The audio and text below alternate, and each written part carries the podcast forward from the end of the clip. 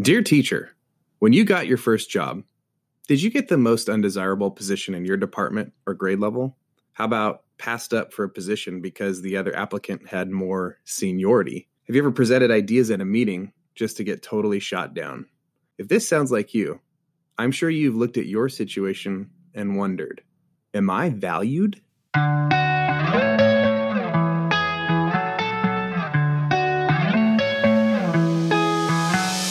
There are many times in my career where I've shared my ideas because I thought it would make things better, only to be ignored or sometimes acknowledged on the spot, but then there was no follow-up later on, which left me really excited and then discouraged.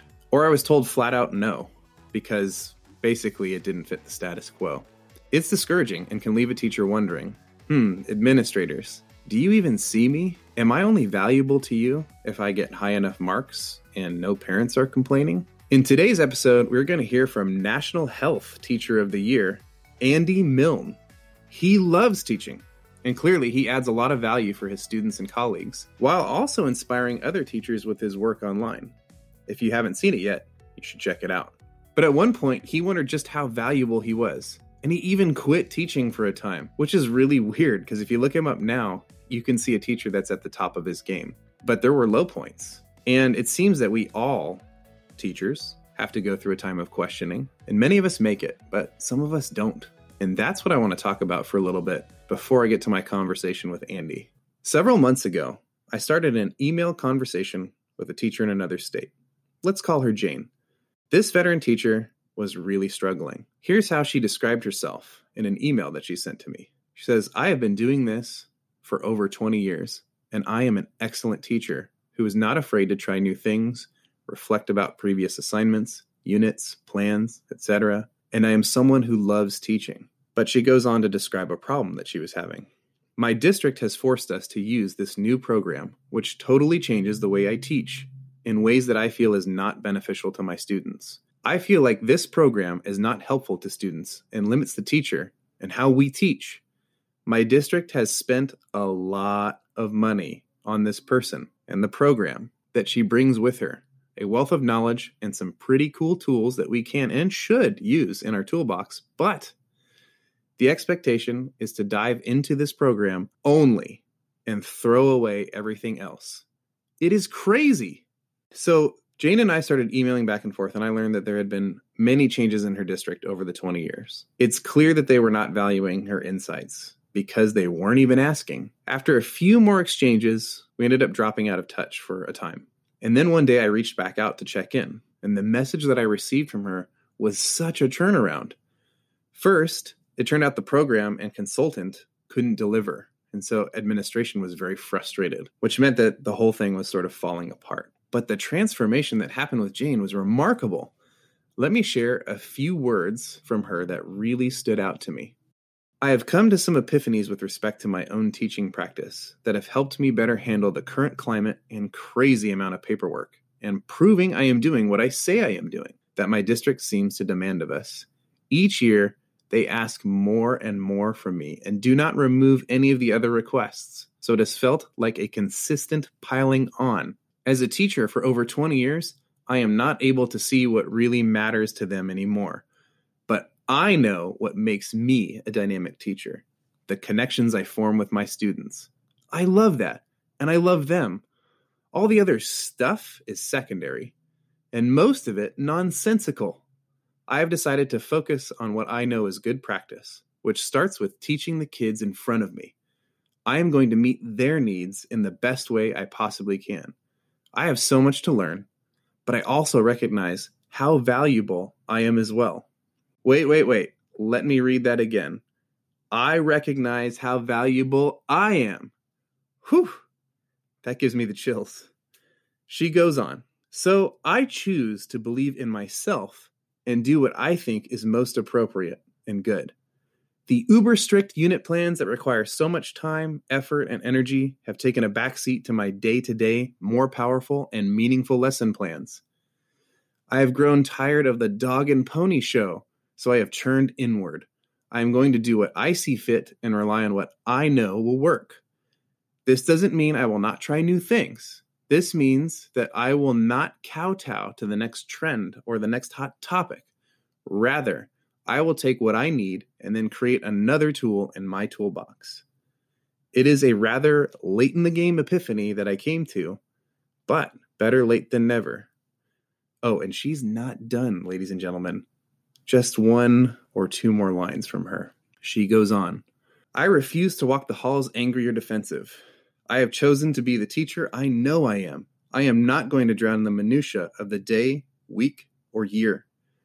I know this won't always win me friends, but as long as I know I am doing what I need to do in my classroom each day, then that is what matters more than anything else.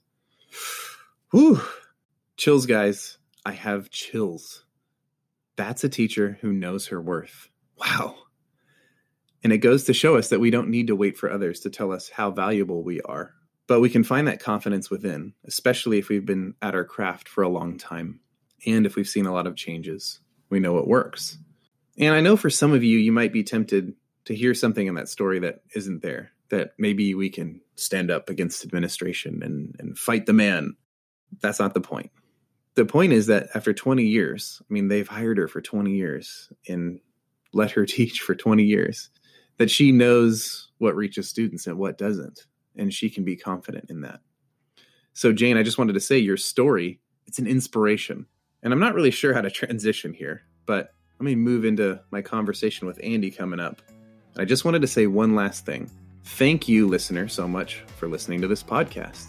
As you listen, if you find it adds a little value to your day, your week, your month, please consider subscribing. And if you're willing to subscribe, could you consider rating Dear Teacher, Don't Give Up? Which will help the show climb in the ranks so that other teachers can find us just a little easier. If you could do that, that'd be wonderful. Now, on to my conversation with Andy Milne. All right, and now we're joined with Andy Milne. Andy, thank you so much for coming on the show. Good morning. Thank you for having me. Before we get rolling here, would you mind telling everybody a little bit about yourself and your current role in school? Certainly. Well, as you can probably tell from my accent, I'm not from these parts. I'm originally from London, England, and I taught in three schools in London for 12 years before making the transition to America. And now I find myself in my 24th year, I think. Wow. I think you stop counting after about 20. Okay. And now I'm working in an absolute fantastic school in the northwest suburbs of Chicago. It's a school called New Trier High School. It has 4,000 students Ooh. Over two campuses. The PE department alone, which encompasses dance as well, has 36 teachers. And in those 36, there are three National Teachers of the Year. So I really am. If you are the sum of the people that surround you, then I'm surrounded by absolute teaching heroes of mine. Wow. I teach health and PE. And I also have some side responsibilities looking at student growth. And I sponsor a couple of clubs as well. And then I'm married to a wonderful biology teacher. We have two young sons. And right now, life is absolutely wonderful. I am living the American dream. Wow. Well, awesome. As we get started here, before we get into your story, I kind of want to know, like, you sound like you have the ideal sort of situation, working at a great campus, working in a department with three teachers of the year. I've yet to have that experience. How much would you say that you enjoy your job right now? On a scale of 1 to 10, yes. It's probably a 10, okay. Which is, I mean, I would never have imagined that coming into teaching. I didn't even know if I wanted to be a teacher. And now 24 years on, I have a 70-minute commute. I drive for 70 minutes east towards Lake Michigan. 7-0? 7-0. And that doesn't diminish the experience that I have. My students are well-resourced. They're exceptionally motivated. They're all going to go to the four-year college of their choice. If only they could just manage their anxiety and the stresses of having to cope with such disappointments as having an ACT score below 30. Oh, my goodness. It's wonderful. I'm supported by my department chair. My administration encourage us to take risks. They want us to be creative. They send us to conferences with their blessings because we're so well-resourced. And I think they even see it as a responsibility that if they can't send their teachers out to share the good things, then who can? So I tell my students that I'm never going to leave. And if and when they have kids and nieces and nephews, I want to be here to teach them too. Yeah, that sounds amazing. And part of the reason that I'm having you on here is I think this is the picture that a lot of us can get if we, were to Google your name and find your website, which we'll talk about later. But it wasn't always this way. And I think for pretty much every teacher who finds themselves in this really ideal situation, there's a lot of hard work that went into that. There were some hard times. And that's why I wanted you to come on, because even though we may find you where you are right now, if we were to kind of interact with you or meet you for the first time, we wouldn't necessarily see all that story. And that's kind of what I want to get to, is it wasn't always this ideal picture that you're painting right now. So why don't you tell us about a time where you once questioned whether teaching was for you? Well, as I kind of mentioned earlier, I stumbled into teaching. It just seemed to be the best pathway for me, being sporty and seeing success in that environment. And once I'd gone through college and justified to friends and family that I wanted to become a teacher, I became a teacher. And then once I started interacting with students, I realized that perhaps this was my calling. I had a great experience in a small school, very small school, 850 students initially. And I outgrew that. And through my connections, I found a job elsewhere in another local school, slightly bigger, more responsibility, and was able to coach sports. But 7 years into my career, I just started to get a bit jaded. And I'd always said, once those thoughts of disillusionment and feeling jaded entered your mind, you can't teach when there's negative thoughts kind of flooding your brain. And I think your first 5 years, you're looking to just survive. Right. You're finding your way as a teacher. You're trying to, forge a reputation amongst the staff, the older faculty.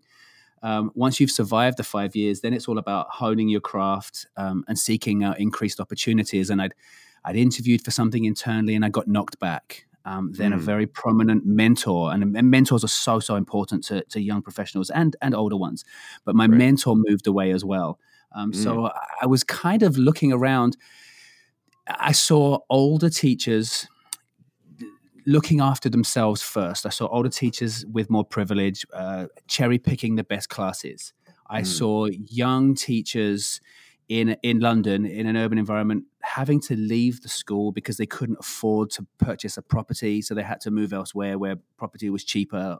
And I just felt like there has to be more to it than this. And once, like I said, I had the thoughts of leaving. Then I was offered some opportunities in other schools, but my mind had been made up that perhaps there was something else out there. But I also want to throw in, because I think this is quite important, that I was also a young 30-something single living in a big city. Okay. So as much as I felt like teaching, I needed a change in teaching, you do have to also to take into account that, at that point, you may be looking to find a partner, maybe looking to settle down, purchase a property. Right. So you do have all of these other layers as well. So I wonder if our conversation would get to the point, is it just teaching that you're looking to move away from? But for me, I felt like it was the right time for me to move away from teaching.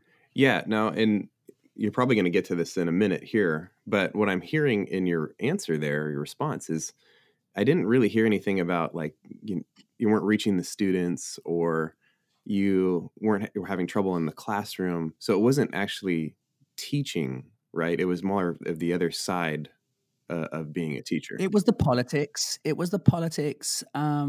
lack of funding didn't help. Perhaps the lack of opportunity available to my students.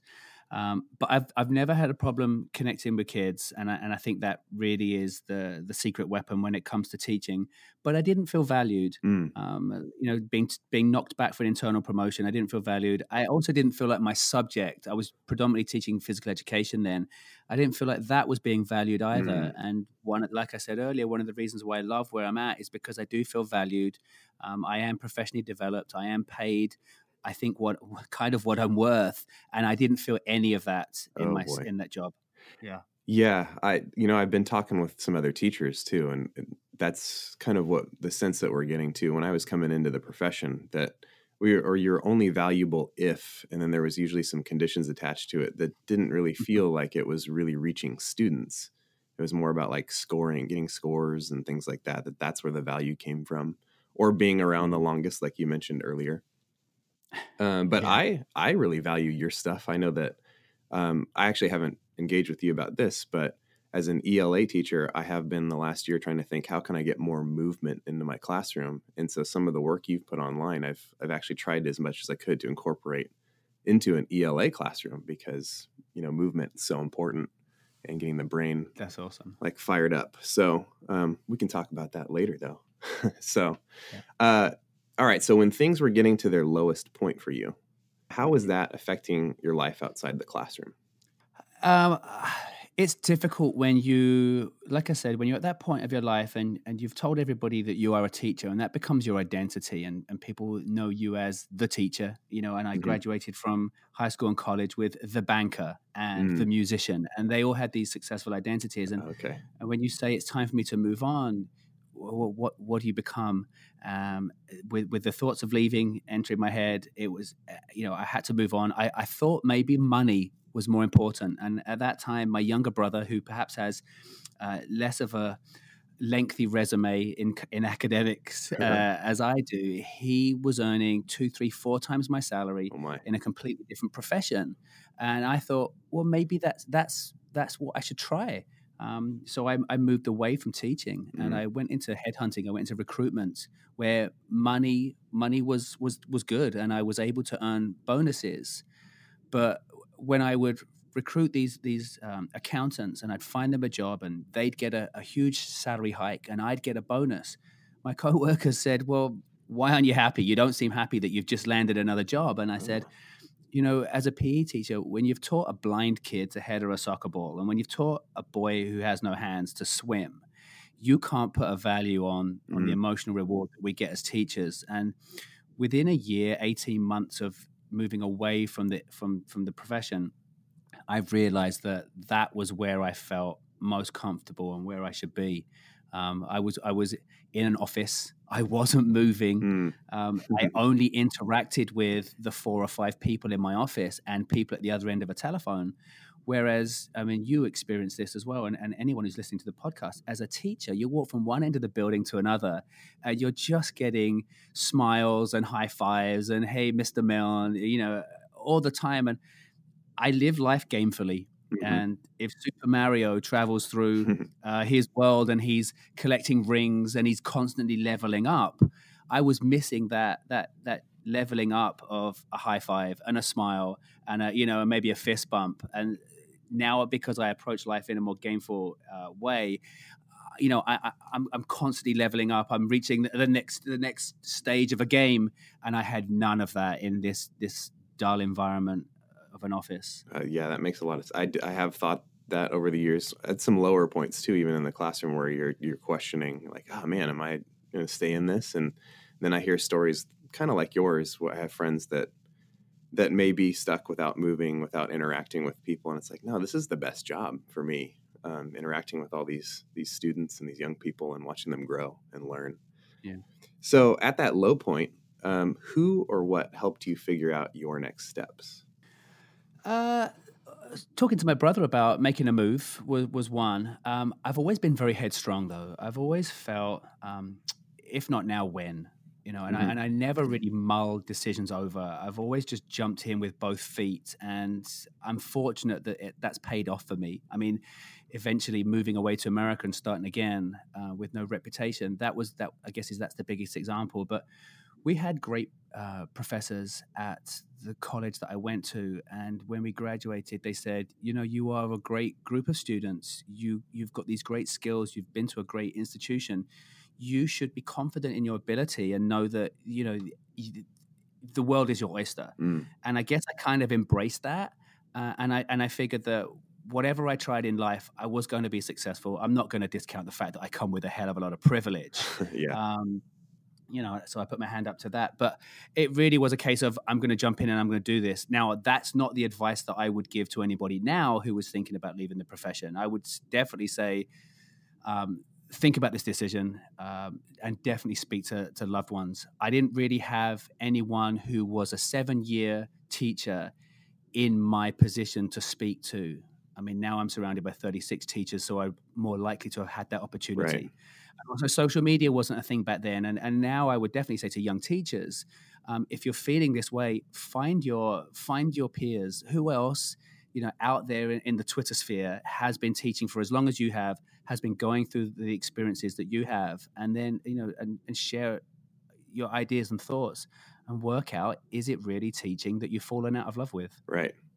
Yeah. 7 years seems to be, I guess there's that 7-year itch, right, in a relationship. And it's kind of, that's when I experienced it. And that's kind of, I think that's when you and I interacted first, was when you were looking at my post about how I was about ready to quit about 7 years in. And absolutely, your advice is right on. As long as you're talking to, somebody that values you and cares about you and is wanting to help you and has some really good perspective. So describe your journey since that point. So you got to that point, you're talking to loved ones and hearing their advice, and you're also feeling that inner drive. You need something different, you maybe go back. What inspired you to keep coming or come back and then to stay in teaching and to keep leveling up as you described it? So I reached out to connections. As a PE teacher, you get to travel to other schools and you meet other teachers and you're coaching. So I think we're fortunate that we do get out of that classroom space a bit more frequently than other subjects. So I had built up a reputation and a number of contacts. And so once I let it be known that I was looking to return, I was contacted by a school who had a vacancy, and I was ideal for what they needed. So I'd gone from a small school with 850 kids, very under-resourced. Students mostly left school at 16, because you can in England. Mm-hmm. And I ended up in a very prestigious all-boys school in the south of London, exceptionally well-resourced, well-connected. It was a Harry Potter environment. Oh, it was nice. Like Hogwarts. Our croquet team was unbeaten for 2 seasons. So I'd gone from from one end of the spectrum of a teaching environment to the other end of the spectrum. And this was the job for me. I was going to stay there forever. They valued the fact that I'd left teaching. They didn't see it as a weakness. And I was fortunate that the administration and the hiring committee viewed it that way, because I know that not everybody sees a break from teaching as a strength. But I've benefited from forward-thinking administration, both there and in my current environment as well. So I know that I'm in a unique situation. So yes, I was teaching there for 5 years, thoroughly enjoyed it, and would have stayed there forever if I hadn't bumped into a girl in a bar and in London, and one thing led to another. And that meant I had to move to America, where, having built 12 years of a reputation and being respected as an educator and a coach, to then come to another country where nobody knows you, your educational materials don't translate. I have no GPA, no major, no minor, no transcripts. I played baseball. I can't play football. So to come back and reinvent myself again, I think I was lucky because I had left and come back and reinvented. I think that gave me the confidence to push through with the chasing of the dream here in America. And that's how I find myself in the States. You land in America, you wait, takes the time for your green card to come through. And in that time, you can't teach, but you can be an aide. So okay. I worked in high school. I was a special ed aide. I learned about special education. I learned all the good things that American education does. And then once my reputation was developed and I picked up my green card, I ended up at a local Catholic school. Carmel Catholic gave me my first break in America. And that's why when I tweet as Carmel Catholic. They let me do my own thing in the classroom. I experimented with technology. I created a health curriculum, and then my dream job came calling. And because I had I made my contacts here in the States and was given the opportunity to try something new on a daily basis at Carmel Catholic, when I was able to apply for a job at New Trier High School, although I didn't look like a typical applicant, there was enough to pique their interest. And I think, as you can tell, I'm passionate about what I do, and I'm passionate about education. And sitting in front of a hiring committee, I can speak passionately about what I hope to do with students. And now I find myself, like I said, living the dream. So it sounds to me like the kind of theme I'm hearing here is that you just kept, like, you had this drive, this desire, your ideals kind of pushing you forward, and you went and found the opportunity that sort of fit what you had to offer. Is that accurate? I think that's fair. I think when you get your first teaching job out of college, and you're probably going to grab, you know, anything with both hands because you've got student loans to pay and a point to prove, your first job is not going to be your dream job. Mm. And in England, you are encouraged to move around. Schools are smaller, so promotional opportunities and leadership opportunities are fewer and far between. And I think schools are more likely to look elsewhere and recruit from outside of the environment. Whereas here in the States, with tenure, people are loath to leave, and the longer you've been in the profession, the more expensive you are. So the environment here doesn't set you up to market yourself and look elsewhere. Certainly not for teachers, perhaps a bit more so for coaches. Mm. But that is one of the words of advice that I will give to teachers who are thinking of leaving teaching, is that, is it really teaching that you need to leave? Or are you just really annoyed with the workload? Mm-hmm. Or do the politics get you down? Or is the school not right for you? And I think somewhere I created a buzzy tweet, and I think I said, quit your setting rather than quit teaching, because maybe teaching is still the right job for you, but just somewhere else. Yeah, I hear what you're saying, so it's almost like, if I could kind of separate a couple things in here, is there's the work that you love, and you love working with the students and leveling up in your craft and getting good there. But then there's the kind of the physical place where you teach too. And those don't necessarily have to, I don't know the word I'm looking for here. I'm struggling this morning, but they don't necessarily have to fit together. And if both aren't matching up, then you need to go find the place where they do match. Am I making sense? You're right. No, I think you're right. If you're passionate about what you do and you're in the four walls of your classroom, then that's wonderful. You can have a great experience for 40 minutes, but you have to leave your classroom and you have to walk the hallways. And if the hallways are a lonely place, and if going to the faculty lounge or the staff room is a foreboding thing for you to do, then if I come back to the Super Mario thing, this is where you get hit and the coins get dropped on the floor and you have to start all over again. So you're right. I think a lot of things have to align for you to have the perfect job. I wouldn't expect people to still be drinking the Kool-Aid like I am. And I mean, I'm like the person at Jimmy John's or the Apple store, I'm like, hey, good morning to my class. Welcome.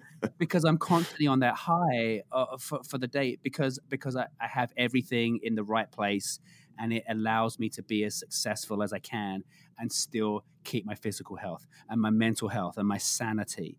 I think I've sought those opportunities out. I have worked hard to get them. And I acknowledge that not everybody is as fortunate or as privileged as I have been. Yeah. And this is more about you, but I will just say I identify with what you're saying, because there was one year in my career where I was underneath a certain administrator where I got real anxious about my interactions there. And it was with the whole administration really. And there was I'm going to say about this time of the year. So what are we, February, March? I would just get really tied up in knots inside when I would be on campus. And it was this really weird experience where it was like, as I was driving, I didn't have a 70-minute commute, but at some point on my commute, like the feelings would set inside in my gut, like these knots would start forming. And then I would pull into the parking lot and they'd be really, really strong. And then I'd get in my room and then the bell would ring for first period to start. And I'd be there with my students and it all would go away. And teaching was wonderful. And I had a wonderful experience all day. And then that final bell would ring and then the knots would return at the end of the day. And I realized that it just was a mismatch between me, what I could provide and what I was bringing to the table, and the place where I was. So I hear what you're saying. Yeah, I think your relationship with your students is key. Your relationships with the teachers around you is crucial. But the most important relationship you have is that with yourself. Yeah. And you have to. You cannot teach to your best if you are stressed, if you are undernourished, if you aren't getting enough sleep. And when that starts to go, when your own personal health starts to go and your performance level drops, you have to look after yourself first above all else. Excellent words. Is there anything else to add here at the end? Understand that teaching and learning to become a teacher, it equips you with an amazing set of skills. And those set of skills are transferable. Employers will happily take on board people with the skill set that someone would have if they chose to leave teaching, but also know that there is a shortage. There's always a shortage of great teachers. And if you're a great teacher and you've taken a break, you will be able to find a job somewhere in education. It might not be in a classroom. It might be in a different environment, but you will always be able to find an opportunity elsewhere. So have the faith, trust your gut, trust your friends and family, make a decision that you think is best for you at that time, but know that any decision you make isn't a final decision. Great words. Thank you so much for that. So for those of you, those who are listening, encouraged by your story, how can they connect with you? I love Twitter. Twitter was an opportunity for me to find my people when I stepped off that boat and I couldn't understand what half of y'all were saying. I found my people on Twitter. So you can find me. I tweet as Carmel Health because Carmel Catholic gave me my first break. So Carmel Health. I have a website that predominantly is aimed at health teachers, and that's called slowchathealth.com. And then if you really want more Andy Milne, I have a fundraising initiative that sends teachers to conferences as well. And you can find me at sendateacher.com. And, just because your slowchathealth.com is aimed at health teachers doesn't mean that other subject areas can't benefit. So I've read your posts there, and it's some of the ideas and perspectives have worked their way into my classroom with my students. So I appreciate you putting that out there. Yeah. So thank you very much, Andy, for coming on to talk about your journey, your experience. I'm really hoping that it's a help to a lot of teachers out there. Thank you very much. I love your blog, and this podcast can only be of benefit to teachers. So thank you for the great work that you're doing too. Thank you so much, listener, for joining in my conversation with Andy. As Andy and I discussed, we both started to question our place in education when we were about 7 years in, asking, is this really for me? Eventually, we did find our way, and we're both in it for the long haul. At the time that I was going through what I was going through and questioning, I had teacher friends willing to invest time in hearing me out to help me think through my next steps. If you find yourself there, or if you're looking at your current situation, you don't have that, but you need some help processing things, please reach out. Andy and I would like to hear your story and offer whatever we can for you where you are in your journey. Twitter is the fastest way to get in touch with each of us. You can find Andy at Carmel Health and me at Make Them Master It. Take the E out of master. You can send us a tweet or you can send us a direct message. And if you prefer some longer form thinking, like in an email, go ahead and check in with this post that goes along with the episode at makethemmasterit.com/podcast/amivalued. Go and leave a comment or find our email contact there and send us an email.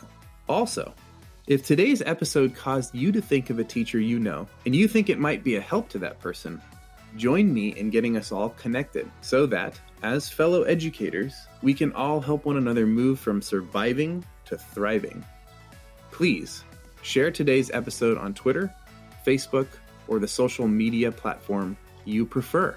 Finally, if you are currently working in education and have ever thought about leaving the classroom, or right now, you're a classroom teacher looking for the nearest exit, I want to hear your story. Please, please, please email me at makethemmasterit@gmail.com. Seriously, I want to hear your story. I want to hear all about it, the ins and outs. I invite you to send me an email. Don't forget to subscribe today on Apple Podcasts, Google Podcasts, Anchor.fm, or wherever you may be listening. I'm your host, Jeffrey E. Frieden, and because you hung in there all the way till the end, you're the bomb.